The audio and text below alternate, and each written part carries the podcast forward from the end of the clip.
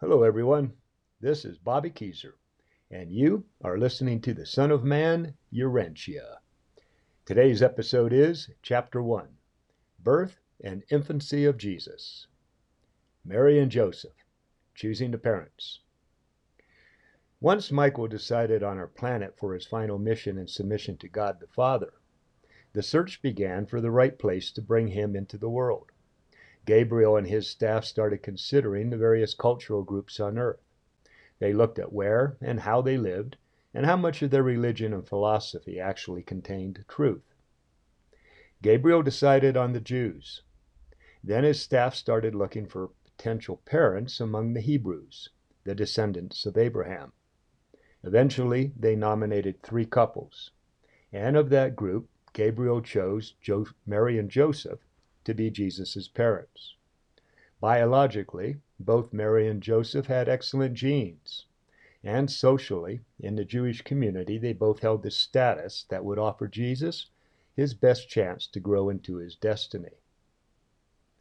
Joseph was a Jew of the Jews.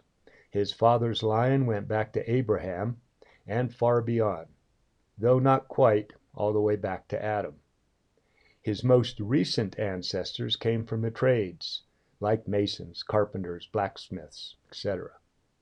Joseph first started out as a carpenter and then later began to contract his own jobs. Mary's family line also went back into the mist of time, and it was one of the most illustrious of the Jews. Her lineage was a composite of many different peoples and included some of the most important women in Earth's history, including Eve.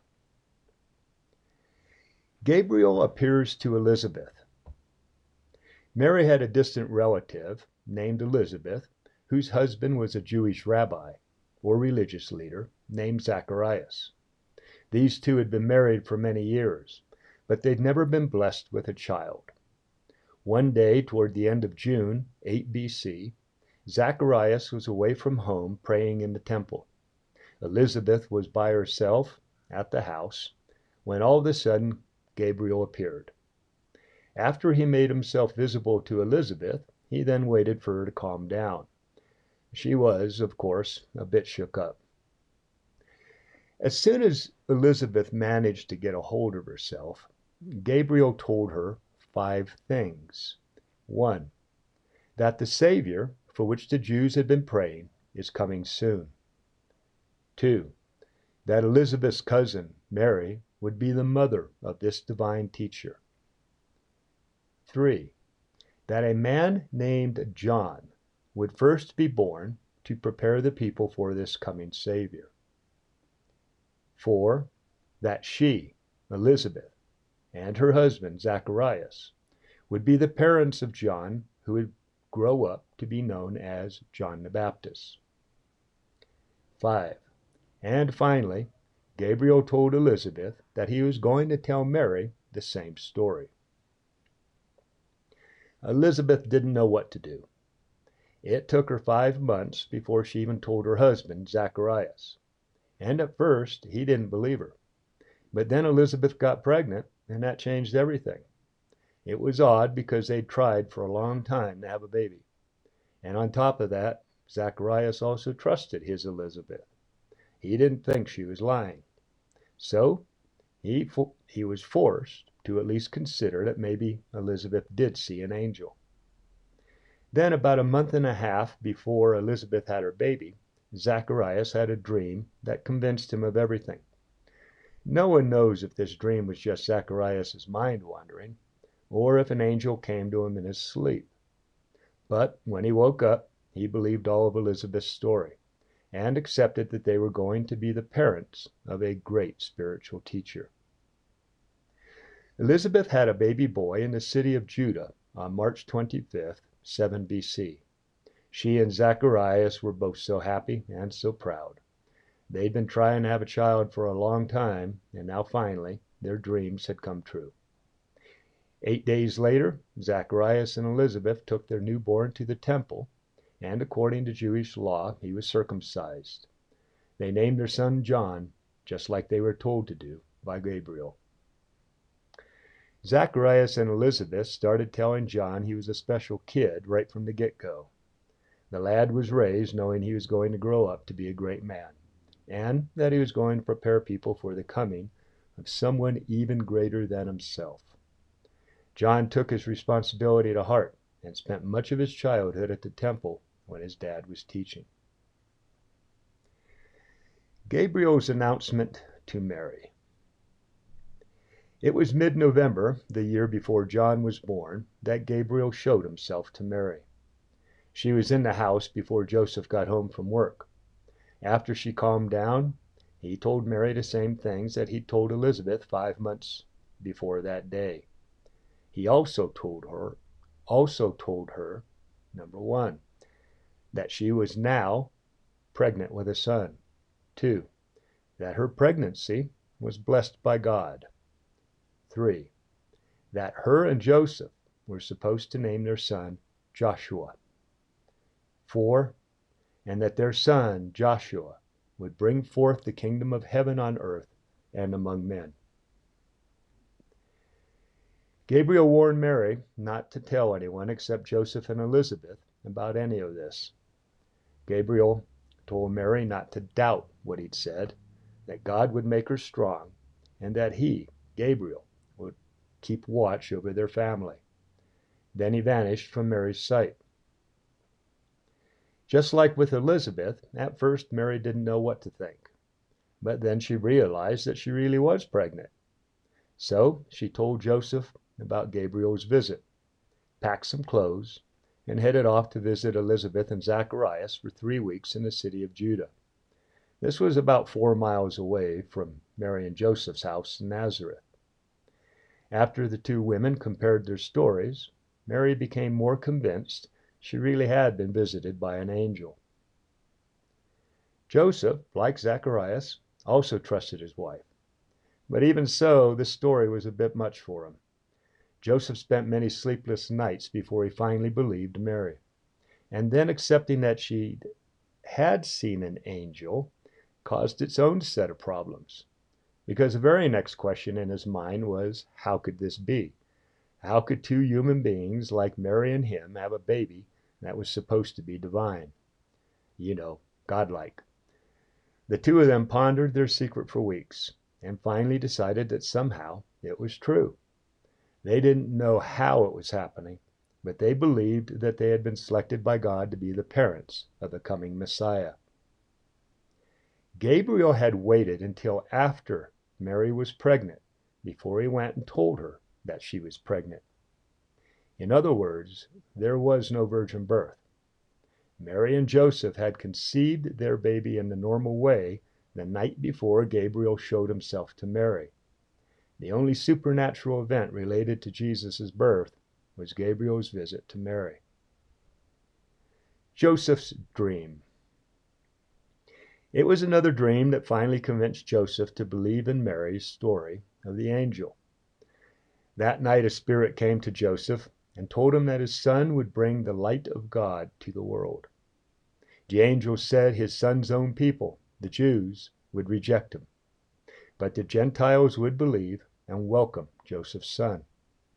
And for the people who did accept him, Joseph's son would, through the example of his life on earth, show them a higher revelation of God the Father. This angel never said that Joseph was a descendant of the house of David or that Joseph's son was coming to save the Jews. But people usually try to make something they believe in fit with all the predictions that have been made about it in the past. For hundreds of years, the Jews had been waiting for someone to come and take the throne of David. This new king would then use miracles like the Jews believed Moses did. With those superpowers, he would then rub out all of the Jews' enemies, and they would control all of Palestine. After Jesus was killed, many of the stories of the Old Testament were changed to fit better with him coming to earth and that's caused a lot of confusion. Jesus himself stated that he had no link to the family of David or any desire to sit on that throne. Other changes that were made to the scriptures included altering Mary and Joseph's family lines to make the old story fit, and saying a virgin, instead of a maiden, was going to bear a son. Jesus' earth parents. Joseph was dark haired and black eyed. He was the kind of quiet, easy-going guy that we'd call a deep thinker. He was very religious and always concerned for the welfare of the people around him. At the same time, being human, Joseph would have moments where he was discouraged about life and would doubt his faith. Mary, now, was just the opposite. She was blonde with brown eyes. One of those people who are always happy and cheerful and never seem to get down about anything. At least that's how she was throughout Jesus' childhood. Later, though, when Jesus began his mission and the problems with Jews and Romans started to heat up, she became quieter and more reserved. Still, throughout all the chaos that Mary lived through, she showed guts, held herself together, and was an outstanding mother to Jesus and all of his brothers and sisters born after him. Jesus took on traits from both his parents. From Joseph, Jesus got his deep love and understanding of people. His father gave Jesus his religious training and taught him the history of the Jewish people. But Jesus also took, some on, took on some of his father's tendency to occasionally let events get him down. Mary had a stronger personality than Joseph. She was more outgoing, and she wasn't shy about expressing herself. She was better than most women at planning and managing a household, and she was a master at getting things done. From Mary, Jesus learned how to plan, teach, and adapt. But Mary could get angry in a flash if somebody said something offensive to God. Jesus picked up this trait and would also show this kind of righteous self indignation later in life. The story goes that one day Joseph was working for Mary's dad, putting an addition on their house. During the lunch break, Mary came outside and handed Joseph a glass of water. And that's where it all started. Two years later, when Joseph was 21 years old, they got married. With the help of his brothers, Joseph built them a small house in Nazareth, the one where Gabriel visited Mary. The home at Nazareth. Jesus' childhood home was on the north edge of Nazareth. It was next to some hills that Jesus would often climb when he was playing in the countryside. The house was made of stone, with one open room and a flat roof. Next to it was a small hut for their animals. There wasn't much in the way of furniture, just a stone table, some stools, an olive oil lamp for light, and Mary's loom for making clothes to sew their clothes, or making cloth to sew their clothes. To sleep at night, they'd lay out mats on the dirt floor. Outside behind the house, they had a mill. When Jesus was a kid, he'd pour in the wheat while Mary would turn the grinder to crush it into flour. As Mary and Joseph's family grew, they built additions onto the house. The trip to Bethlehem. Mary and Joseph got married in March 8 BC. That very same month, the head of the Roman Empire, Caesar, Augustus, passed a law that everyone had to be counted. Augustus needed to know how many people they were in his empire so he could get more taxes. But the Jews had always fought against being counted, and they managed to get the census in Palestine delayed for a year. So, while the people in all of the rest of the Roman Empire were counted that year, the people in Palestine weren't counted until a year later in 7 BC. Mary was pregnant with Jesus when the Romans held the census in Palestine. So Joseph thought he'd go to Bethlehem and register the family by himself. But Mary wouldn't go for that. She didn't want to take the chance that she'd have her baby when Joseph was gone.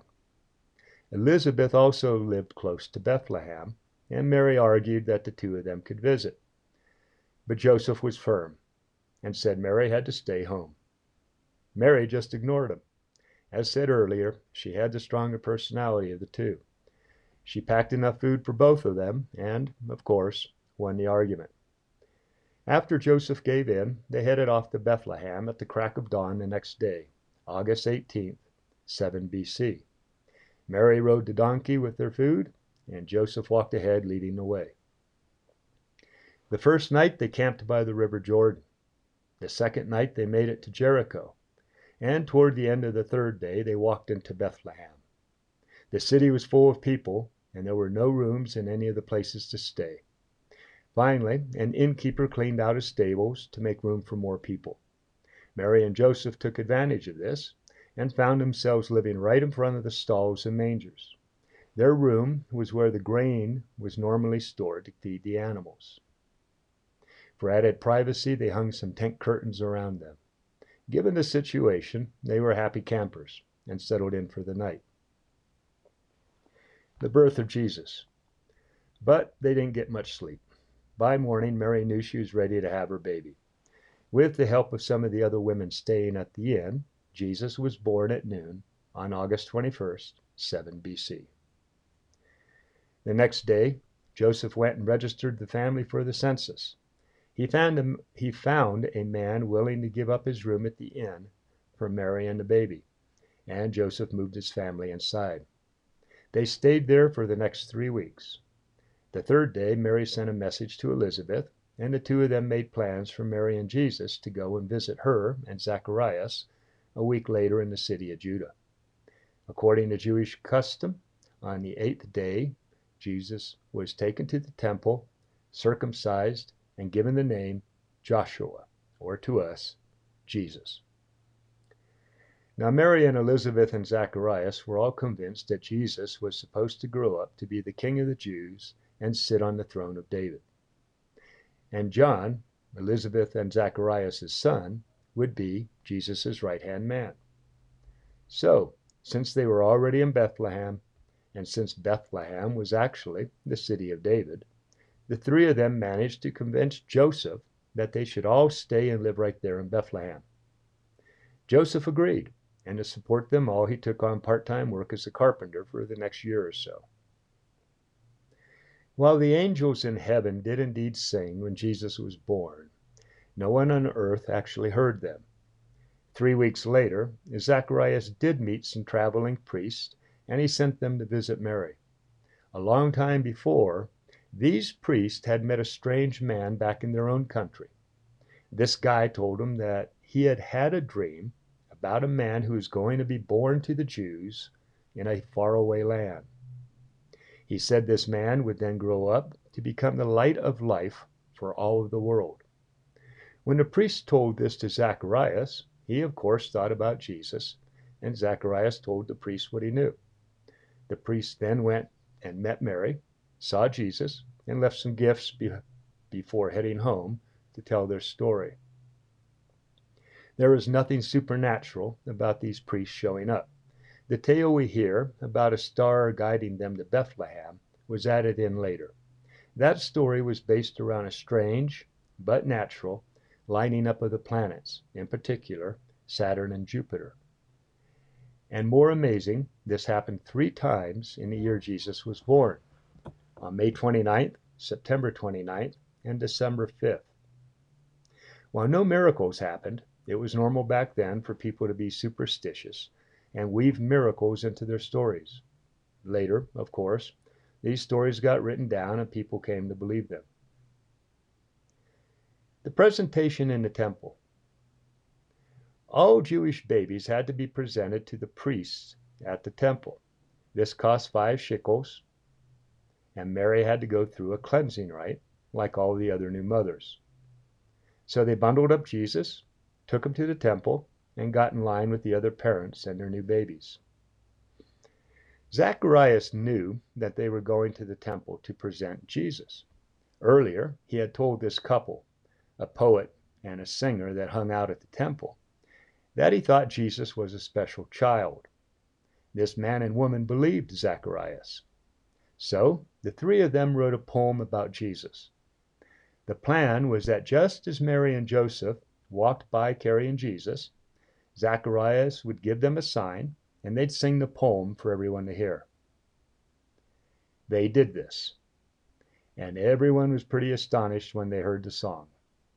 The poem was a bit long, and it let the whole temple know that Mary and Joseph's baby was a holy child. The word was now out that Jesus had come to save the Jews. This shocked Mary and Joseph, and neither of them were very happy that their secret was blown. Herod acts. Palestine was ruled by Herod the Idumean. He was put in charge by the Caesar back in Rome, and he had good relations with those far off rulers. But in Palestine, the Jews didn't trust him. There was always, there had always been this tension between the two. So to keep his power, Herod had spies reporting to him from all across the land. Herod knew the Jews were praying for someone to come and set them free. When his spies told him some priest had come to Bethlehem looking for this same person, he had the priest brought to his court for questioning. These guys weren't much help and could only tell Herod that a man and woman who were in Bethlehem for the census had had a baby. Herod didn't believe them, so he tried to trick them. He said that he, too, wanted to pay respects to this special baby, and he gave them some money to go out and find Jesus again. But the priests were on to Herod's trick, and he took off with his money and never came back. Then Herod's spies told him all about the commotion that had happened at the temple. After they told him about the song sung for Jesus, Herod knew he had a problem. He had to find this kid and put an end to the people's belief that a new king of the Jews had been born. Now Zacharias had his own spies. When he found out that Herod was looking for Mary and Joseph, he and Elizabeth got out of town and went back to their home in the city of Judah. And Mary and Joseph and Jesus stayed in Bethlehem and hid out of sight for more than a year. Finally, Herod got frustrated. There was no way he could let a new king of the Jews grow up and cause him problems. So, just in case this baby was still in Bethlehem, he decided to kill all of the baby boys under two years old and get them out of the way once and for all. But again, G. Zacharias found out. Mary and Joseph and the baby Jesus escaped Herod's butchers in the nick of time. But 16 other poor baby boys didn't and were slaughtered the next day. The family made their way to the city of Alexandria in Egypt and hid out there for two years.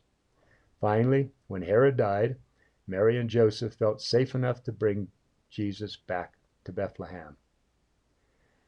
Okay, everybody. That's it for the Son of Man, Urantia, Chapter 1 Birth and Infancy of Jesus. Next week's podcast of the Son of Man, Urantia, is Chapter 2 the early childhood of Jesus. Take care, my friends. Have a fantastic week out there.